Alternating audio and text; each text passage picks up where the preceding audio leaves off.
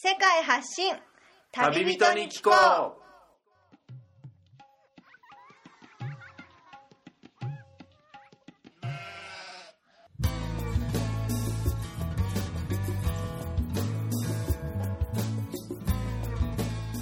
この番組は世界各地で出会った興味深い日本人の旅人にざっくばらんにいろいろなことをインタビューしていく番組です。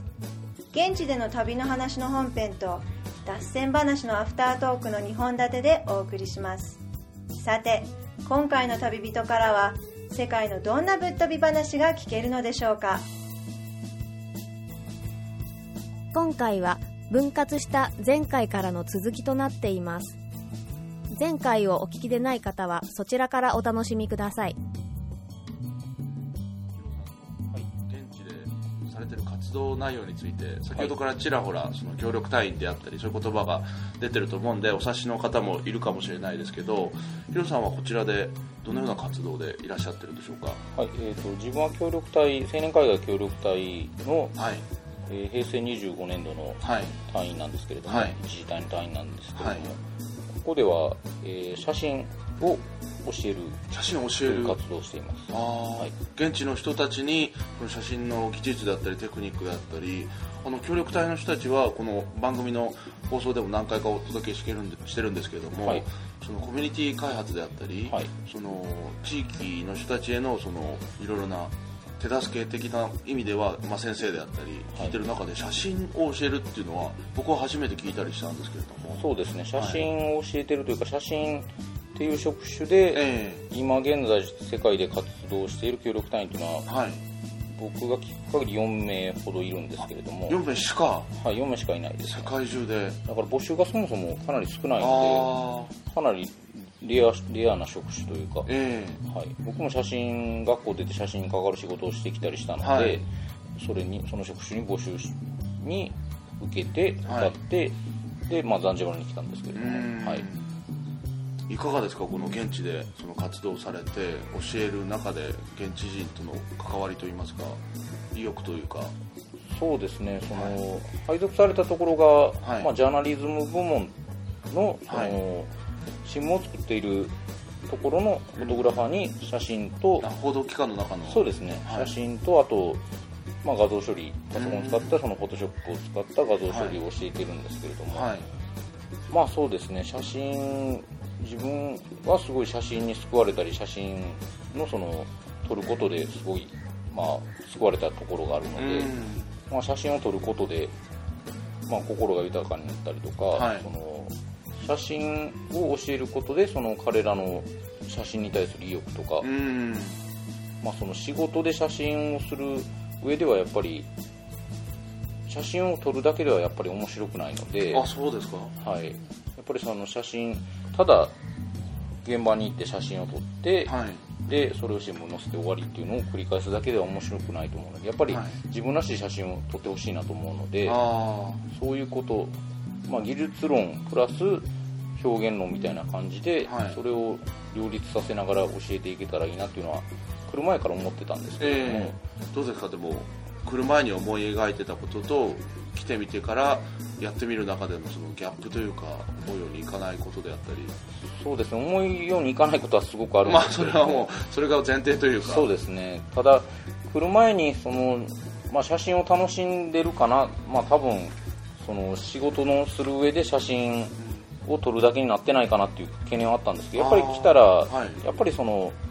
自分の表現とかそういう表現の方、そうですね、仕事としてただ撮るだけになっちゃってるところがやっぱり来る前に思ってたような感じが当たってたところがあるので、まずまあ、楽しんで撮ったり自分の表現とは何か、例えば同じ現場に行って全員同じ写真を撮るだけだと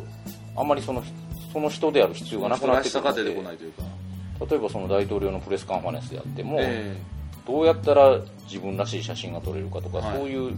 まあ、ロールプレイングみたいな授業をやったりとか。ああ、なるほど。同じ写真を撮るなと、自分だったらどんな写真を撮るかっていうプレゼンの。そうですね、そういうことをやったりとか、ちょっと毛色の変わった授業というのもやるようにしています。ああ、それは面白そうですね。現地のやっぱ習ってる人からしたらそんなことはその実際に撮る前に考えたこともなかったというか。そうですね、本当にそうだと思います。その一回、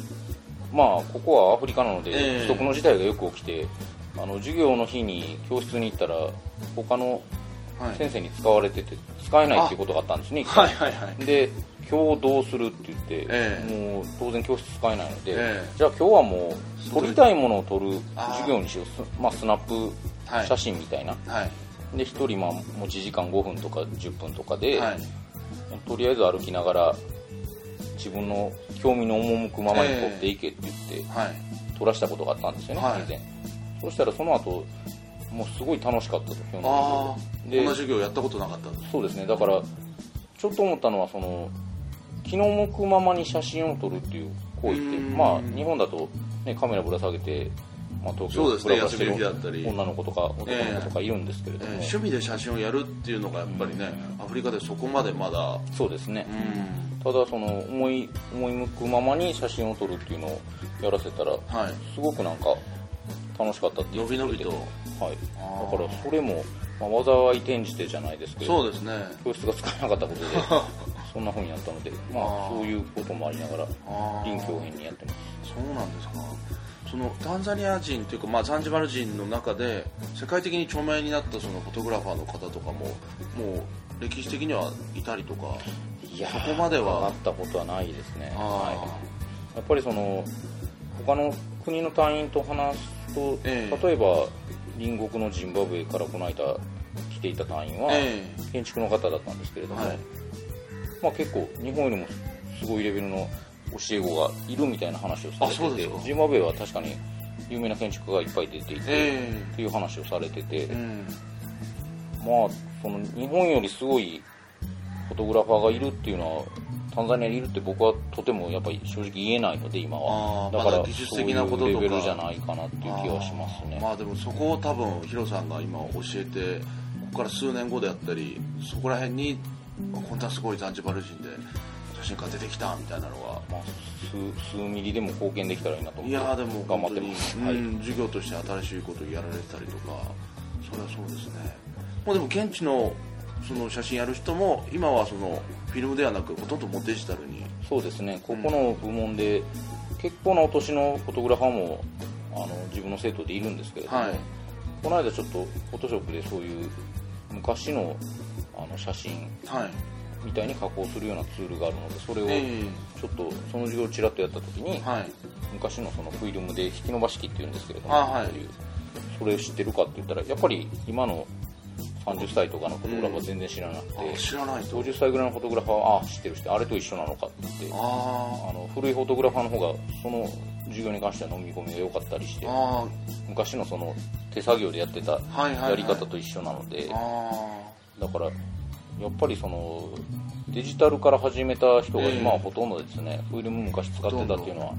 もうほとんどいなくなってきてると思います。音楽の世界でも、まあ、本当に昔はそのアナログ版のレコードであったり、はい、日本だったらそのカセットテープであったり、はい、あったと思うんですけど、その途上国に行くと、はい、カセットテープから日本だと CD に行って MD っていうのがあったじゃないですか、はいはい、そこから MP3 そのパソコンで聞くみたいなのが、はい、その MD っていうのを飛び越えてもうカセットテープから一気に MP3 にもうジャンプして飛んじゃうじゃないですけど、ね、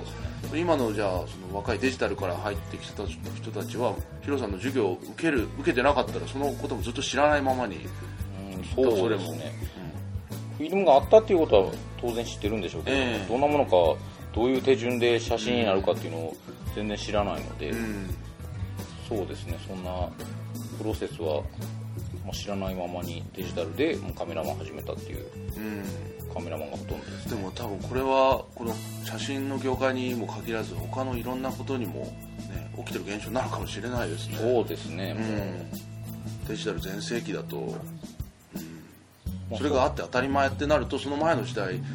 何をどうやってやってたのかもそもそも巡らさないというか。そうですね、だからそのせっかくデジタルで、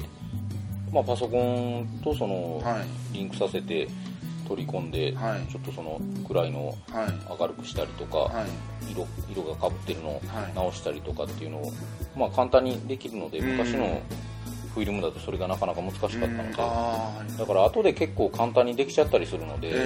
その撮影時の技技術っていうのはやっぱりちょっと昔のフォトグラファーの方が、はい、ああなるほど、もうフィルムで一発勝負なのでうまい気がしますね。ああ言われてみると確かに技術レベルは今のフォトグラファーの方がもう撮り直しがいくらでも効きますよね。そうですね、その場で見れますし、後で補修もいくらでもね変えればいいやじゃないですけど、でもこれ本当に写真を専門的にやられてるヒロさんにお伺いしたいんですけど、はい、このデジタルの良さとこれフィルムならではでしか出せないものっていうのはそれはもうデジタルの方がはるかにコストが今安くなってフィルムをやる方がデメリットというか乖離が広がっていく中でもフィルムならではの良さっていうのはも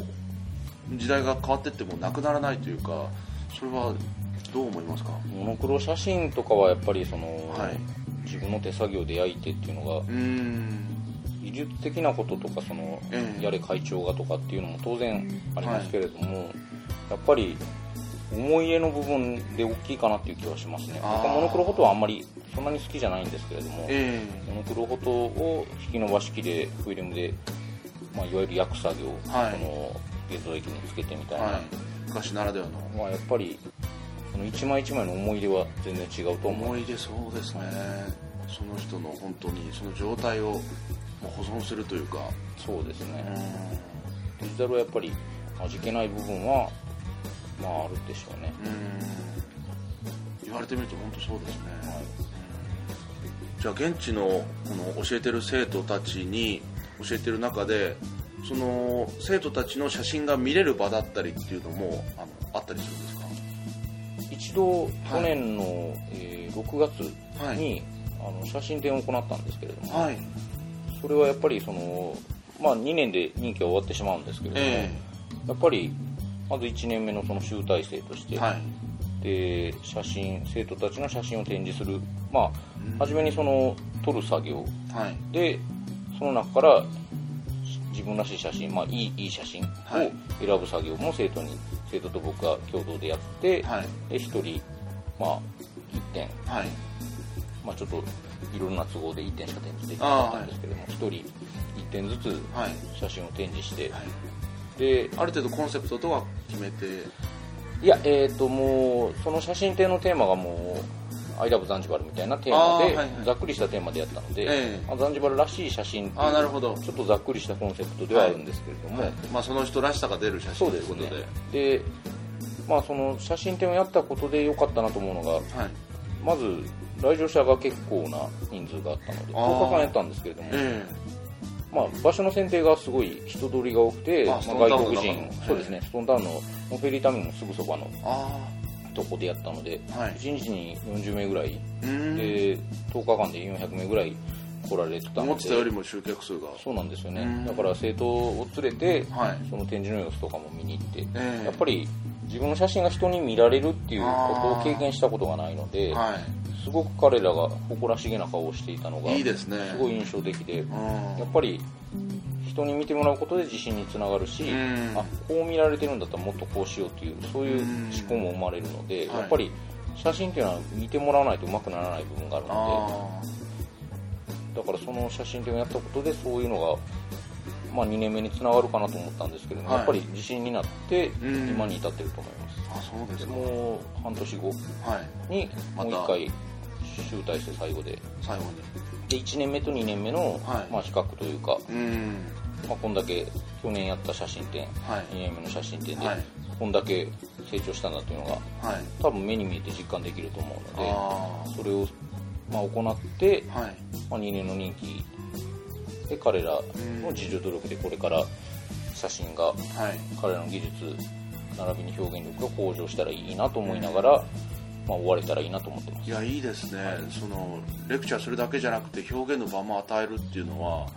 いや、それは習ってる人たちからしたらその次の展示のために次はどういう風にやりたいかっていうやる気にもつながりますし。そうですね、技術論は当然、日々の授業でやってるので、はい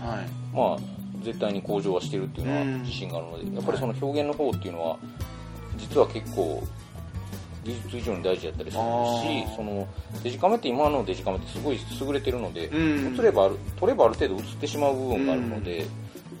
何を切り取るか、どうやって切り取るか、うん、どういう感情で切り取るかっていう方が、はい、むしろ大事かなと思っているので、あ、はい、だからそういうアプローチで、まあ、そういうアプローチを忘れずに活動するようにしています。自分のその時の感情で取るというか、技術にそこまで振り回されるじゃないですか、まあ、基本的なところは抑えてっていう、ね、そうですね、当然ジャーナリズム、彼らが関わっている仕事はジャーナリズムなので、自分の感情ばっかりでは当然ダメなので、ただ両方できないと多分ダメだと思うんですよね。その冷静に撮るのと、はい、そういうシーンと、それが多分融合できたらもっといい写真が彼ら撮れると思うので、なるほど、はい、いや教えがいがあるんじゃないですか、なかなか。じゃあそうですね、まあ、僕がスワヒリ語がそんなに堪能じゃないので、それで歯がゆい思いをしたりとか、はい、まあ、なかなか辛いこともあるんですけれど、まあ、彼らのおかげで楽しくやれてると思うので、はい、いいですね。これは旅行者の中で、はい、今ブログ全盛期の中で自分が撮った写真をブログに上げてだったり、はい、まあ、ウェブ共有アルバムに入れていろんな人を見せたり、まあ、あとインスタグラムであったり、そういう SNS で発信したり、まあ、ツイッターでもそうですけど、はい、この素人とこのプロのカメラマン間が、昔はしっかり、僕個人的な意見なんですけど、はい、昔ははっきり こっから先はプロで、もう素人はこれっていうのが、今はそのグラデーションのようにその曖昧になってきてるというか、うん、 その辺についてはやっぱり変わってきてるんですよね。そうですね、やっぱりさっき言ったように、撮ればある程度綺麗に写ってしまうカメラの技術が進んでいる部分もありますし、あと今携帯にカメラがあるのも当たり前なんで、そうですね、そのもう写真を撮るっていう行為自体がもう日常的なもう生活の中に根付いてきてるというか、うん、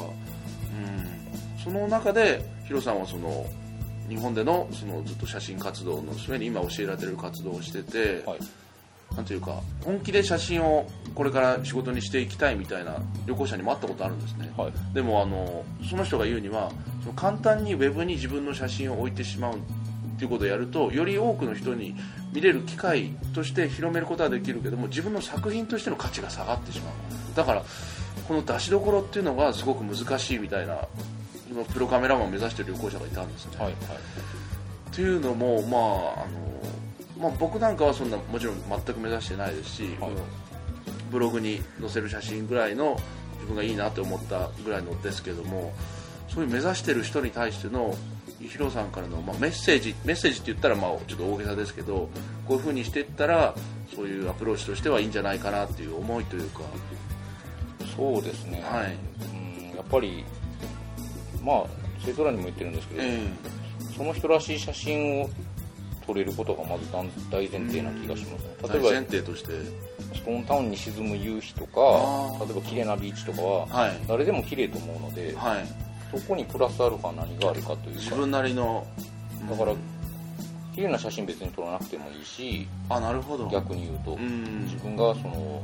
興味があるもの、自分が撮りたいと思うものをしっかり、もうそうですね、だから、その人の言ったら写真ってその人の脳の中を覗くみたいなものなので、その言い方は面白いですね。だから結局のところ、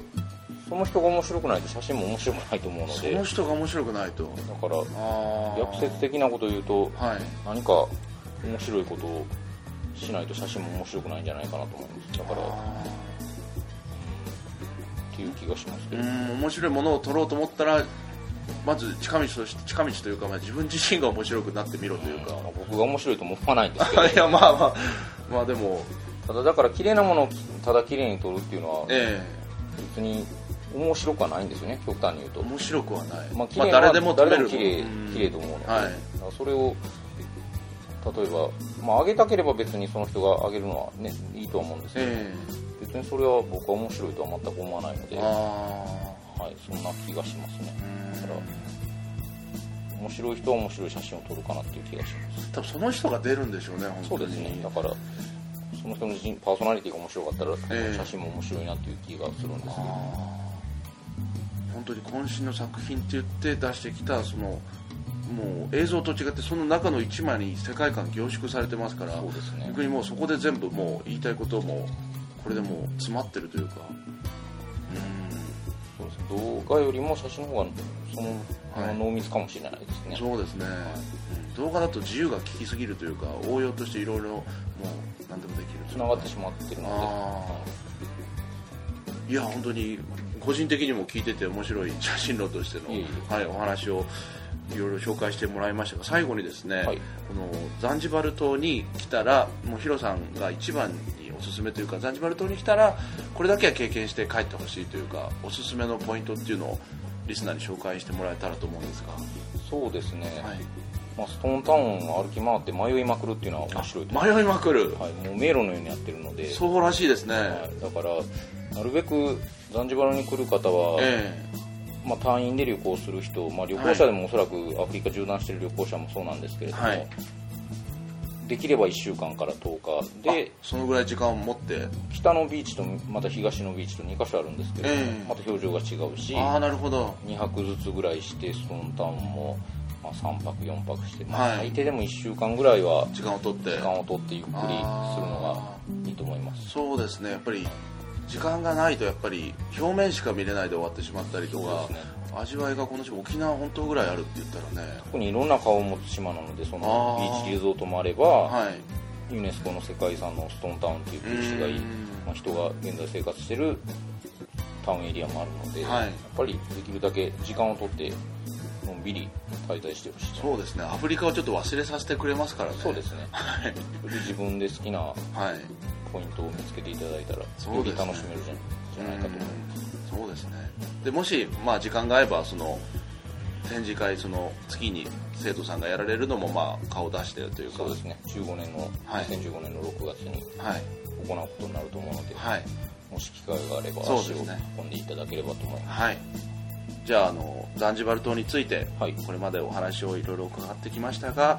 番組宛ての感想またリクエストご意見などがありましたら、お気軽に番組用のメールアドレスまで送っていただければと思います。アドレスはtabiask@gmail.com、 スペルは tabiask@gmail.com となります。それでは今回は現地在住日本人に寄港の枠でお届けしましたが、今回お届けしたのは私みつるとヒロでした。ありがとうございました、はい、ありがとうございました。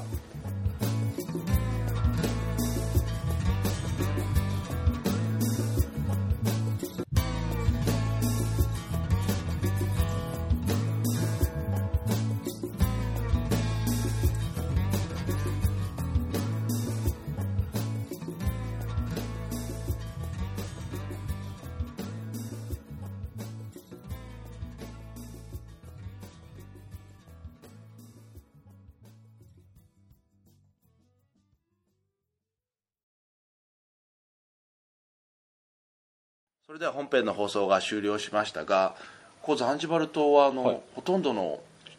人たちがムスリム、イスラム教を信仰しているということで、はい、一般的なクリスマスのシーズンであったり年末年始の時ってやっぱり日本だったり欧米諸国は賑わうじゃないですか。そうですね。そういう催し物の時はザンジバル島いかがですか？そうですね、ザンジバルは 98% がイスラムで、いうふうに聞いてるんですけれども、はい、本当にもう生活してたらクリスマスの時期、はい、まあ、祝日ではあるんですけれども、はい、だから仕事はお休みになったりするんですけれども、本当にクリスマス感が全くなくて、全くもう電飾とかツリーとか、はい、ないですね。あで年末年始も1月1日だけ、はい、まあ、祝日なので休む、ただの祝日、クリスマスもただの祝日の1日でしかないし、1月1日もただの祝日でしかないので、特にお祝いムードとかはないですね。ちょっと寂しいといえばそうですね、寂しいですけど、まあ、その代わり1月12日ザンジバルの、革命記念日なので、あ、革命ですか、はい、花火が上がったりするので、あ、そこがちょっと、まあ、年明けみたいな感じのイメージなのかな。あ、なるほど、そこに向けてみんな準備して。そうですね。その革命っていうのはザンジバル島が何かからもう解き放たれたというか、あれの歴史的に、ね、独立革命記念日、昨年がちょうど50周年で、すごく盛大に花火も結構な数上がって、割とド派手にやってたんですけれども、はいはい、今年も花火が見れたらいいなと思ってます。あ、いいですね、51周年、はい、うん、まあ、でも一般的に、まあ、リゾートの場所って言ってもイスラムの島ってイメージで来る人はそこまで旅行者の中でも少ないかなと思うんで、はい、そういう一般的なクリスマス年末とかそういうイベントに合わせてきてもあんまりやってないっていうのは情報として、ね、お伝えしておいて、何も特にただの休みで、まあ、ヨーロピアンツーリストとかはすごく年末年始、はい、この年末年始はすごく多かったんですけれども、踊ってビーチとかで行ったり、はい、特に独自のカウントダウンパーティーとかは一部のホテルでやってたりはしますけど、基本的にストンタウンの街中も結構静かに、静まに普通の週末というか普通の祝日というか、はい、そんな感じです。その辺はまあ注意してというか、 そうですね、まあ、それ以外でも本当にゆったりできる島なんで、本当に時間が取れたらゆっくりこの島は来るといいと思いますね。そうですね、はい、ぜひ1週間ぐらい滞在してゆっくりしていってもらえたら、はいはい、じゃあまたいつかお話をお伺いする機会ありましたら、いろいろ、はい、旅の話など、はいはい、聞かせてもらえればと思いますが、写真のじゃあ授業も頑張ってください。ありがとうございます、はい、ありがとうございました。ありがとうございました、はい。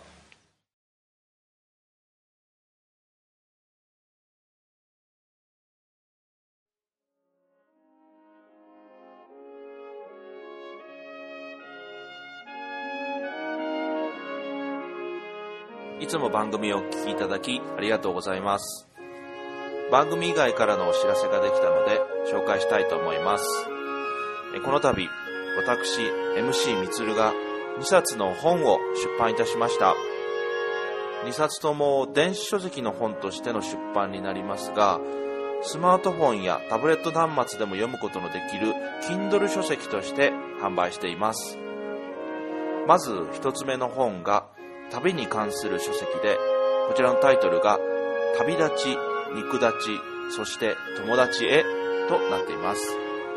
今までリスナーさんの中からいつも MC インタビュアーとして聞き役に回っているみつるさんの旅にまつわる話も聞きたいという声をいくつかもらっていたので、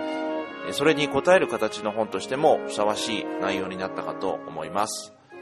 価格は290円と通常の本よりもお求めやすい値段に設定しましたが、全9章まで続く渾身の作品に仕上がりました。内容についてですが、旅に出るまでの変遷についての話や、海外に在住して働いていた頃の話、またはヨガや瞑想などの習い事についての話、あとは海外の日本人宿事情についてなど、幅広い内容で記してあります。そこまで旅行に興味がないという方や、海外に全く行ったことのない人にも読みやすい内容になっているので、気軽に読んでもらえると幸いです。2冊目の本ですが、これは1冊目と違って写真集になっています。どんな写真集かというと、2013年の12月から7月の終わりまで中南米諸国を旅して回っていたんですが、その中南米ラテンアメリカの様子を収めた写真集になっています。このタイトルが中南米8メガピクセルの景色となっています。南はアメリカ大陸最南端のパタゴニアから、北は北米のメキシコとカリブ海のキューバまでを巡ってきた中でのハイライトとなった景色を集めた写真集になっています。例えばブラジルにある世界三大瀑布と呼ばれるイグアスの滝や、ペルーにあるマチュピチュ遺跡、ベネズエラにある秘境のテーブルマウンテンロライマ山など、雄大な自然の写真や現地で参加してきたアクティビティの様子をたっぷりと詰め込んであります。この写真集の価格は250円になっています。詳しくは番組のブログの中に載せてありますが、この2冊ともサンプル版は無料でダウンロードすることができるので、お使いのスマートフォンやタブレット端末で気軽に見てもらえると嬉しく思います。それでは番組以外からのお知らせでした。